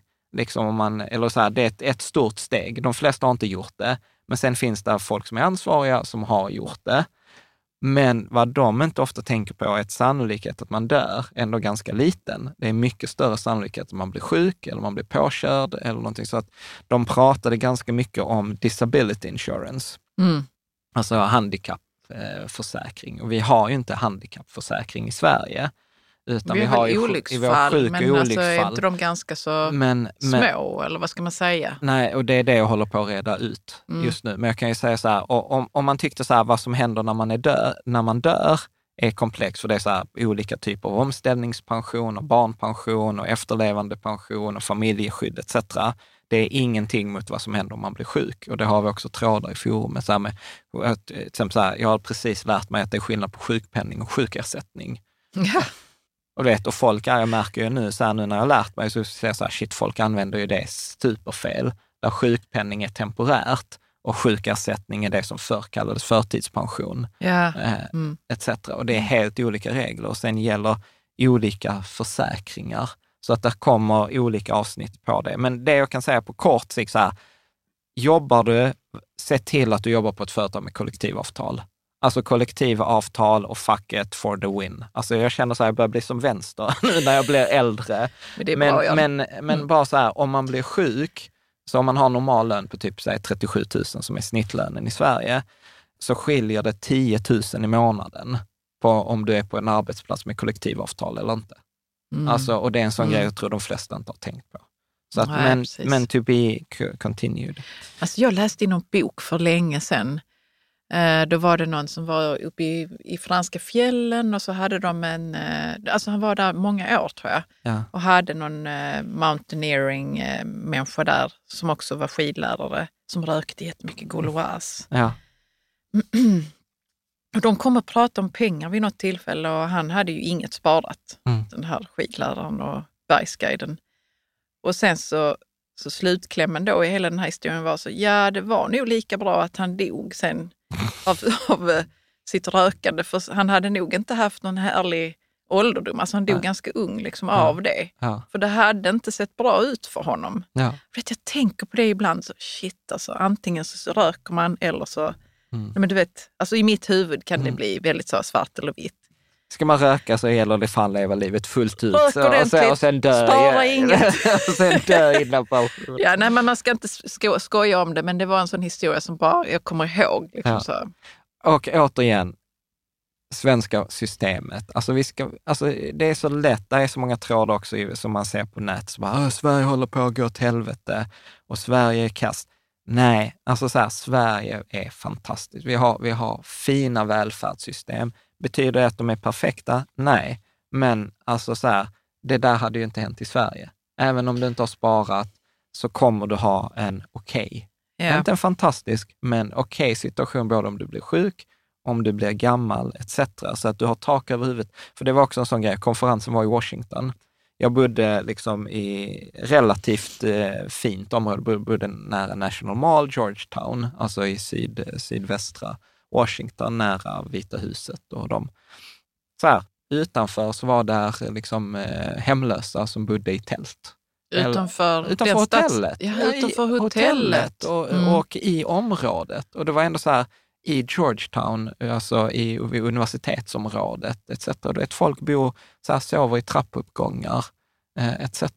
Och det ser vi inte i Sverige. Och jag vill verkligen inte ta bort, för jag vet ju hur folk till Nej. exempel kämpar. Jag vet till exempel, vi har en tråd med vad, vad händer när man får 100 procent sjukersättning. Ja. Det är inget fett liv. Alltså som Melva nu som fick något så här beslut och så var det så här, jag vet det, jag kommer tappa tusen kronor, jag vet inte om jag kan bo kvar. Så, jag, så, att vi har båda sidorna, men, men, men det är liksom inte hemlöshet. Det är inte åt det extrema hållet nej, i alla fall. Nej. nej. Men det kommer, mm. det kommer minst, minst två avsnitt och jag har faktiskt till och med ringt till ett försäkringsbolag och sagt så här, vet du vad, ni får faktiskt komma här och prata ja, om... Eh, jag hörde det samtalet delvis och de var väl positiva. Ja, ja liksom. precis. Mm. precis. Sen, sen så var där eh, också så här, du har ett viktigt perspektiv i podden, att du kompletterar. Så det är Vad många fint. som var, var väldigt liksom, positiva. Ja, tack. Men eh, jag tänker vi kan ju ta, alltså så här, om man vill göra den här kliniska life rune, alltså det är tre av fyra sidor med frågor. Ja, det är rätt många frågor. Men, men mm. vi, kan ta, vi kan ta någonting. Så här, vad, vad hoppas du att eh, folk ska minnas om dig? Ja, det är en jättebra fråga. Men jag, alltså jag tänker inte att eh, jag kommer bli ihågkommen av superduper många människor, utan jag vill bara att min familj liksom ska komma ihåg så att, ja, kommer du ihåg när vi bakade med mamma och vi hade nej men sådana fina vardagsminnen. Liksom. Mm. När mamma och jag var och, i Göteborg eller sådana saker. När man gjorde saker tillsammans och man hade goda samtal, tänker jag. Mm. Med familjen och vänner. Sen så är, så är jag ju med i denna podden, så jag kanske blir ihågkommen av fler. Men, eh, jag, jag, kan trösta jag, kan trösta, jag kan trösta med Morgan Housel, du vet han som skrev den här Psychology Money. Han har kommit ja. med en ny bok men, eh, som vi ska prata om. Men han skrev i en av sina ny, senaste nyhetsbrev, så här, ingen kommer minnas det om hundra år. Nej, så är det ju. Så att, så att man får liksom, men det tänker jag att man får satsa på att ens familj, barn och barnbarn, får med sig, alltså de behöver inte ens komma ihåg så mycket, Nej. alltså några generationer framåt, utan bara att man har gett någon slags trevlig vibe liksom till släkten. som fortplantar sig generation för generation. Alltså det hade varit fint om man bara kunde ge något sånt. Men som vi pratar om det här med möjligheter och vara lite gränslös och vara att, att världen är till för mig och så. Ja, mm. ja absolut. Bra. Finns det saker du hade velat göra annorlunda i ditt liv? Ja, men jag har ju funderat över eh, och ångrat kanske att jag doktorerar, men nu ångrar jag inte det längre. Alltså jag vet inte, ju äldre jag blir desto mer tänker jag så, men det har nog blivit som det skulle. Mm. Eller vad säger du? Ja, ja absolut. Nej, jag har ångrar Om inte ditt heller. liv? Nej, men jag ångrar inte heller. Jag har, jag har två frågor som jag ibland funderar på, men jag, det är inte som att jag ångrar dem. Utan den ena frågan är så här, vad hade hänt om jag inte hade läst teknisk fysik som jag egentligen inte trivdes, utan att jag hade läst data eller ekonomi? Och om jag hade tackat ja, typ tagit det där McKinsey-spåret som jag var på väg att ta. Jag, Men jag du var... har haft lite sådana eh, fork in the road eller revolving doors eller vad man kallar ja. Så att, Flera så, gånger har du haft sådana. Ja, så McKinsey, McKinsey-spåret har jag ibland funderat på, så här, men vad hade hänt om jag hade gått det spåret istället? Ja. Och sen kan jag också så här efterhand eh, vara så här, jag var ju på väg att bli antagen till tolkskolan liksom, när jag mönstrade. För att, liksom inte, liksom, ett, för att jag, hyfs, jag hade hyfsat lätt i skolan, men två, mina föräldrar var från en öststat. Vad är det tolkskolan gör? Jo, man lär sig ryska. Så jag hade liksom så här, jag, då kunde jag flytande tjeckiska. Det var nog också för att du var intelligent, John. Ja, men då kunde jag flytande tjeckiska, vilket inte är jättelångt från ryska. Så, så, att, men jag fattade men jag, inte ja. vad det... Men det, så att det, det, nej, du förstod inte. De förklarade inte att du kunde bli förhörsledare och sånt coolt. Nej, nej exakt. Alltså, sånt coolt. Och, och, och man märker att det är många sådana som man till exempel så här, man ser som är typ kända eller framgångsrika i Sverige. Så är det många som har ett McKinsey-track eller de har där tolkskolan. tolkskolan ja. Varför är det så? Är det för att man har alltså för att man från början hade någonting? Ja. Eller för att man i tolkskolan eller på McKinsey har... Man träffar andra och bygger nätverk. Ja, men är det inte också för arbetsmoralen är jo. ganska hög? Jo. Så att man får shit done. Liksom. Och sen har du de människorna i ditt nätverk och så hjälps man åt. Mm. Jag märkte det som häromdagen, Mm. Lars Kamforms, som är så här känd professor. Han har varit på tolkskolan. Mm. Eh, han CVn, Christer Gardell har jag för mig, började på McKinsey. Eh, etc. Så att, ja, nej men det är väl, det är väl sådana jag, jag ibland tänker på. Men sen är jag så här, nej, mitt liv har blivit mycket bättre än vad jag någonsin har trott. Så jag är liksom tacksam. Och jag gillar Men- det du sa, att det har nog blivit så som det skulle bli. Ja, det har nu blivit som det skulle och det skulle man nog, med risk för att sticka ut hakan, så tror jag man skulle kunna säga det om nästan alla liv. Ja, ja.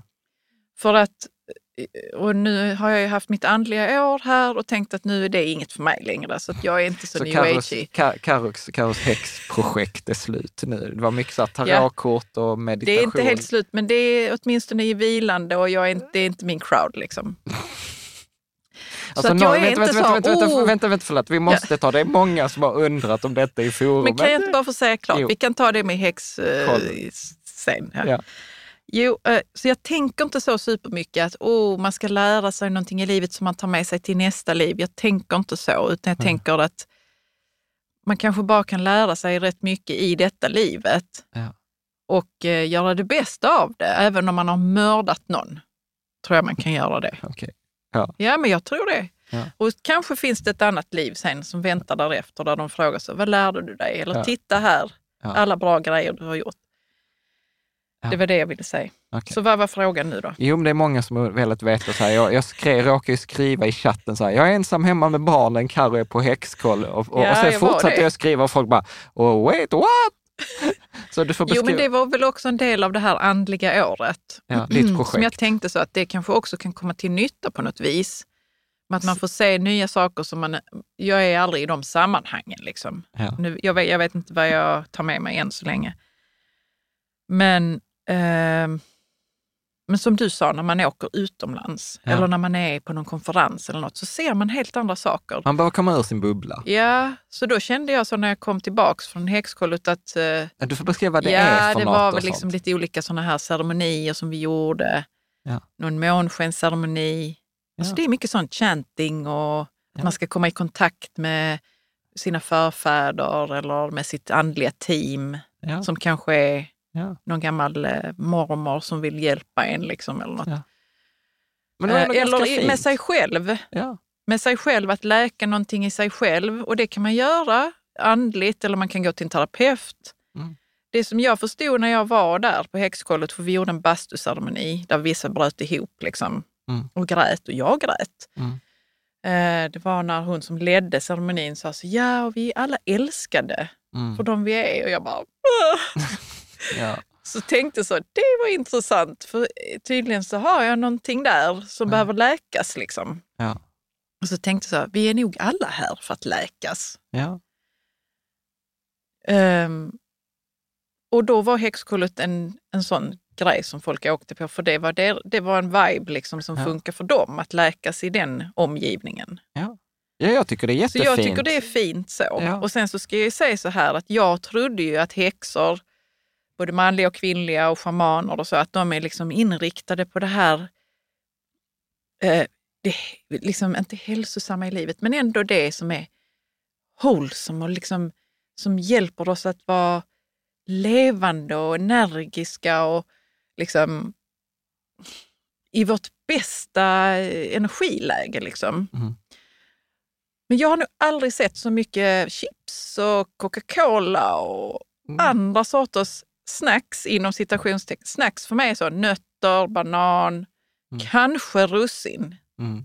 Ja, men du, du, så här, du så har, jag du, är du har- väldigt hälsoinriktad. Inriktad. Det är Ja. så jag når mitt högsta, min högsta energivibe och, och, och mår bäst. Och så. så tänkte jag, shit alltså vilken sån eh, dissonans. dissonans för mig här. Att jag kommer till sån, jag kommer prata med människor som lägger tarotkort för att komma i kontakt med liksom sitt syfte eller sin intuition och, sen, och gör salvor liksom, för att man inte ska bli myggbiten eller för att läka sår och så.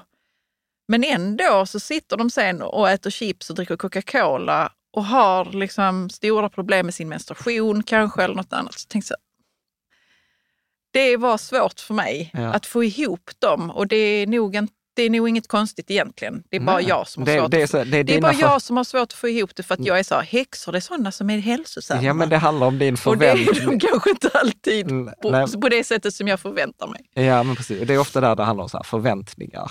Eh, Ja. liksom. Men det är Ja. som jag var på Bog- Boglehead-konferensen Mm. och bara så här, folk är skitgrymma, de har sparat. Alltså, så där, det var ju förmodligen den rikaste procenten i USA. Ja. Liksom.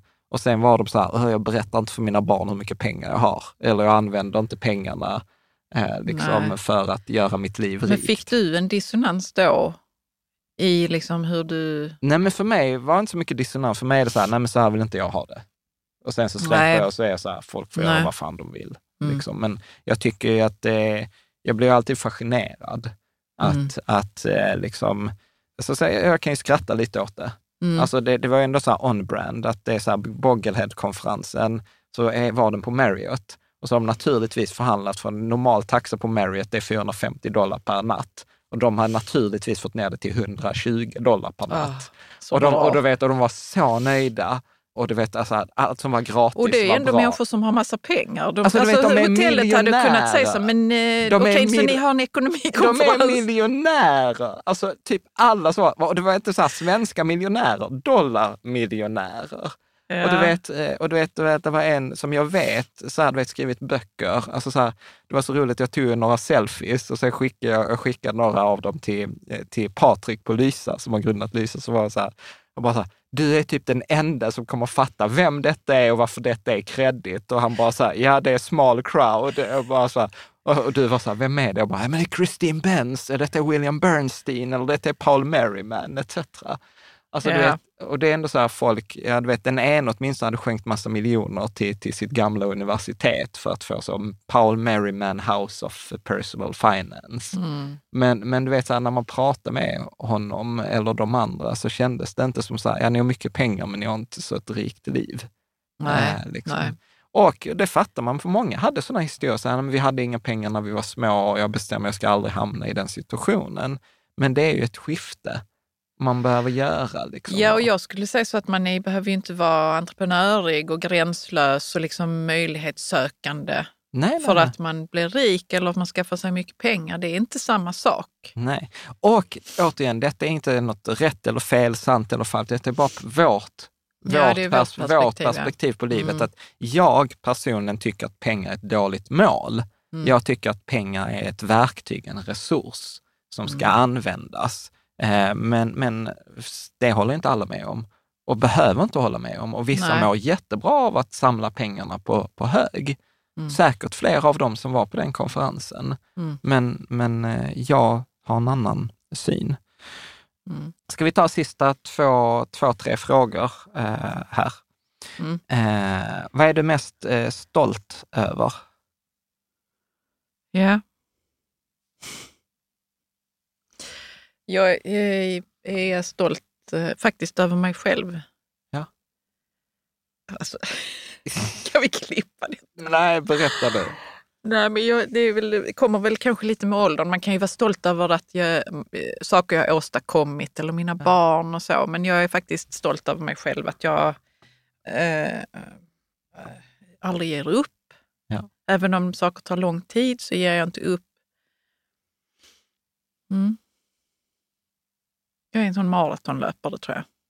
Du har, Karo har sprungit maraton. Ja, det var länge sedan. Men eh, mentalt jag- sett så tror jag att jag är en maratonlöpare. Och sen så finns det saker som jag inte är så stolt över att jag liksom Ja, det var inte har frågan. vissa svårigheter var- och sånt där med människor. Men jag är stolt över att jag är smart. Ja. Mm. Och det kan jag också säga att jag har tänkt jättemycket över. Att kan man ens hjälpa vilken IQ man har?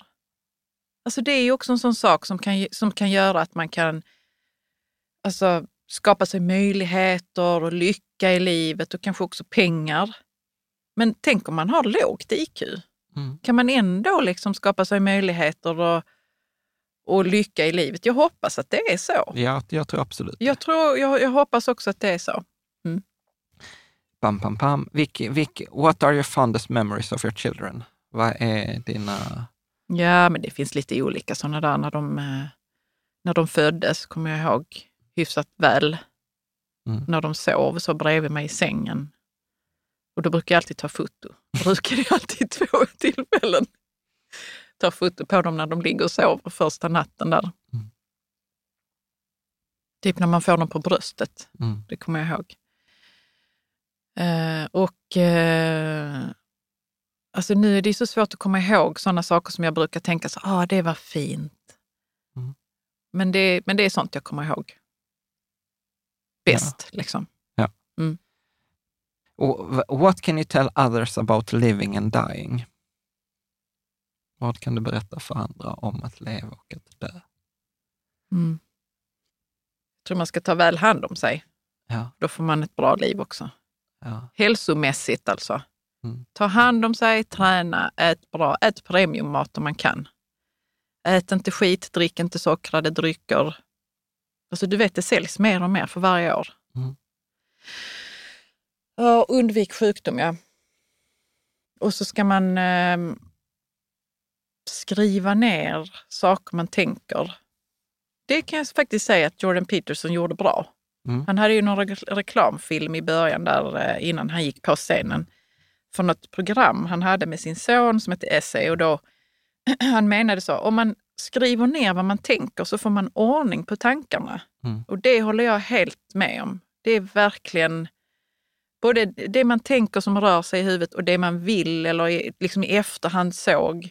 Det är så, vem var det som sa det? The unexamined life is not a life worth living. Okay. Mm. Och jag vet, det kanske inte alla som vill skriva ner vad de tänker, men det är som terapi. Mm. Ja, men du gör ju det. Du skriver ju nästan varje dag. Så. Ja. Ibland bara så här löst. Bara så vad som kommer. Liksom. Oftast ja. är det ju, i början är det så, jag är trött och vill ha kaffe, jag hatar regnet eller jag hatar den personen. Ja, så lågt är det. Och sen så går det över. Men vad, vad, vad var det? Morning Journal? Eller ja, vad? Morning Journals. Det är Julia Camerons uh, bok. Ja. Um, uh, Artist Way heter den. Ja. Och då kommer man mycket så i kontakt med sitt, sig själv och det kreativa. Mm. Det är nog den bästa boken faktiskt för det tycker jag. Mm. Mm, men jag tycker man ska ta hand om sin hälsa och försöka komma i kontakt med sig själv. Mm. Ja, då tror jag det blir bra. ja. Ja. Bra, sista, sista frågan. Och som sagt, jag kommer, jag kommer ge förslag på de här frågorna som man kan prata, så behöver det inte vara så här lite all over the place som idag. Hur skulle du vilja spendera resten av ditt liv? Jag vet inte. Alltså det är en supersvår fråga ju. Kan jag inte bolla tillbaka den till Vi har det ju jättebra som vi har det. Ja. Men jag förstår också att jag behöver kanske utvecklas i mitt skrivande som jag också gör liksom lite så på fritiden. Um, ja, skriva mer kanske. Ja, jag, jag tänker ju att... Jag skulle kunna skrivit mer, ja. men istället sätter jag på tvättmaskinen. Ja. ja, där har du ju din utmaning. Jag har en utmaning där. Ja. Mm. Men, det, men alltså så här, jag tänker eh, att nej men jag, så här, jag hade varit, eller kommer vara supernöjd om vårt liv fortsätter som det är nu. Det mm. behöver inte bli bättre. Nej, det, det behöver faktiskt inte bli, bättre. bättre. Nej. Jag har nej. ingenting så här, om bara, nej. Så här, behålla, bibehålla detta vi har. Jag kan till och med tänka mig skala ner. Alltså som du säger, skala ner bilen, skala ner boendet. Alltså komma mer till den där kärnan, som du säger, vad är det som är viktigt? Sen lyssnade jag på någon så här miljardär mm. eh, som jag tyckte var, det var så fint. Han sa så här, mitt mål är att mina barn och barnbarn ska vilja hänga med mig när jag blir gammal. Ja, det är fint. Och jag var så här, fan det, det kan vi adoptera. Det, det snor vi. Alltså att, jag menar, och, eh, och sen gillar jag också det som Niklas sa till mig, så här, vet, fråga sina barn, så här, hur går det för mig som förälder? Alltså, har, upplever du att jag har tid för dig? Men tror du barn vågar svara ordentligt eh, och sanningsenligt? Ja, Freja, Freja var brutal. Vad sa hon till dig? Ja, hon sa så här, ja det tycker jag. Och sen sa hon, så minns jag inte, hon sa något jobbigt som jag har förträngt. Men, men, jag var så här, mm. okej, okay, nej jag ska, jag ska tänka på, på det här. Ja, men Freja är orolig att jag ska dö. Eh, men hon har fått någon sån dödsångest nu. Ja, mm. precis. Så att det var någonting där med det. Men nej, men så, så tänker jag att eh, gärna... Och sen brukar jag, apropå ditt skrivande, alltså nu, nu kan jag säga det så att det blir on the record. Folk brukar ju säga att jag är den duktiga där som har talang, men jag tror ju så att vet, jag kan jobbat här i 20 år för att vi ska ha det bra ekonomisk frihet. Och jag lovar så här, sen kommer du en dag dunka in den där jävla boken och så kommer det bli så här, ja, ja det spelar ingen roll vad du gjorde i 25 år för att det blir som en bästsäljare och så är det så här, det, det kommer ge mer än vad du gjorde Men Jan, det skulle ju jätteskönt väl? Ja, om det skulle vara så, alltså jag hade varit Alltså, jag- helt galet lycklig om jag hade kunnat bidra så mycket till vår hushållskassa. Så att eh, vi, vi, vi får se, för jag, jag har ju alltid sagt så att det, jag tror att det är du som har potentialen egentligen. Jag spelar rätt nära min maxnivå, men medan du har lite så här lalla, lallat runt. Eh, liksom. Men Ja, lallat runt har jag väl kanske inte riktigt. nej, men du vet vad jag menar. Med all kärlek eh, Ja. menar jag det. Mm. Snyggt. Eh, Ja. Jag tänker att vi ska, att vi ska runda av. Eh, vad, vad, tar, vad tänker du? Någon så här kort Nej, men det var ganska roligt att bli intervjuad. Det var ju roliga frågor. Ja. Ja. Ja, men bra. Det känns ändå som att vi skrapar lite på ytan också.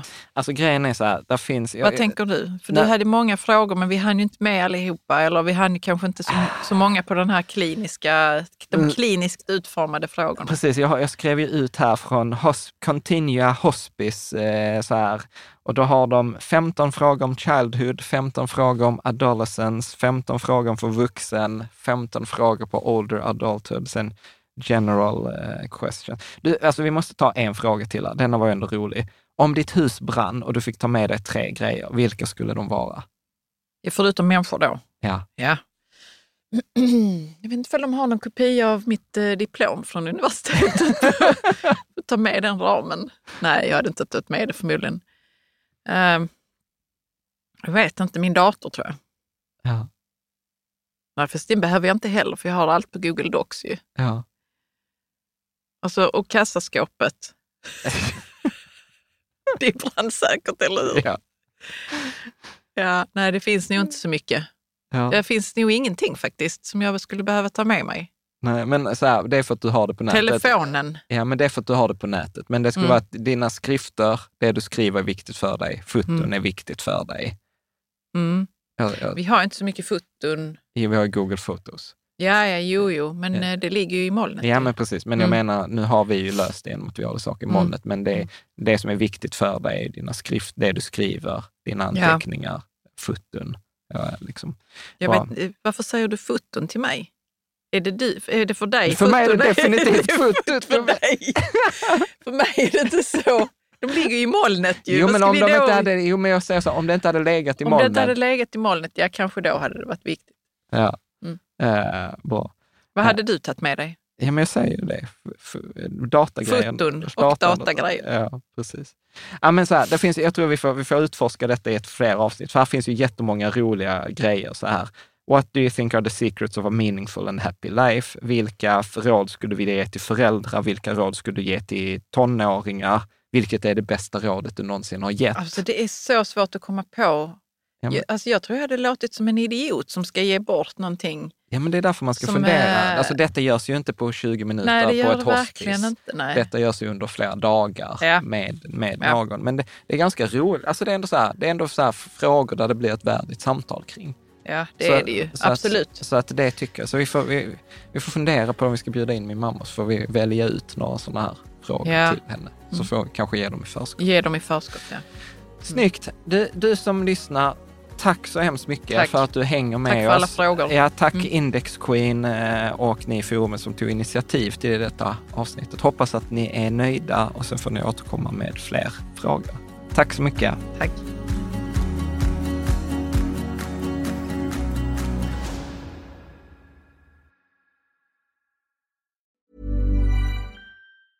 Mom deserves the best, and there's no better place to shop for Mother's Day than Whole Foods Market. They're your destination for unbeatable savings, from premium gifts to show-stopping flowers and irresistible desserts. Start by saving 33% with Prime on all body care and candles. Then get a 15-stem bunch of tulips for just $9.99 each with Prime. Round out Mom's menu with festive rosé, irresistible berry chantilly cake, and more special treats. Come celebrate Mother's Day at Whole Foods Market. A lot can happen in the next three years. Like a chatbot may be your new best friend.